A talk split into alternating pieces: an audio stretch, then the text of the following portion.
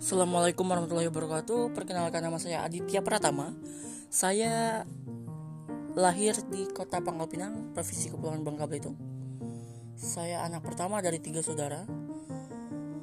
Sekarang saya adalah seorang mahasiswa di Universitas Ahmad Dahlan, Kota Yogyakarta. Eh, program studi manajemen. Sekarang saya sedang menempuh semester 2 ya mau masuk semester 3 saya juga aktif di berbagai organisasi kampus. Aktif di masyarakat juga.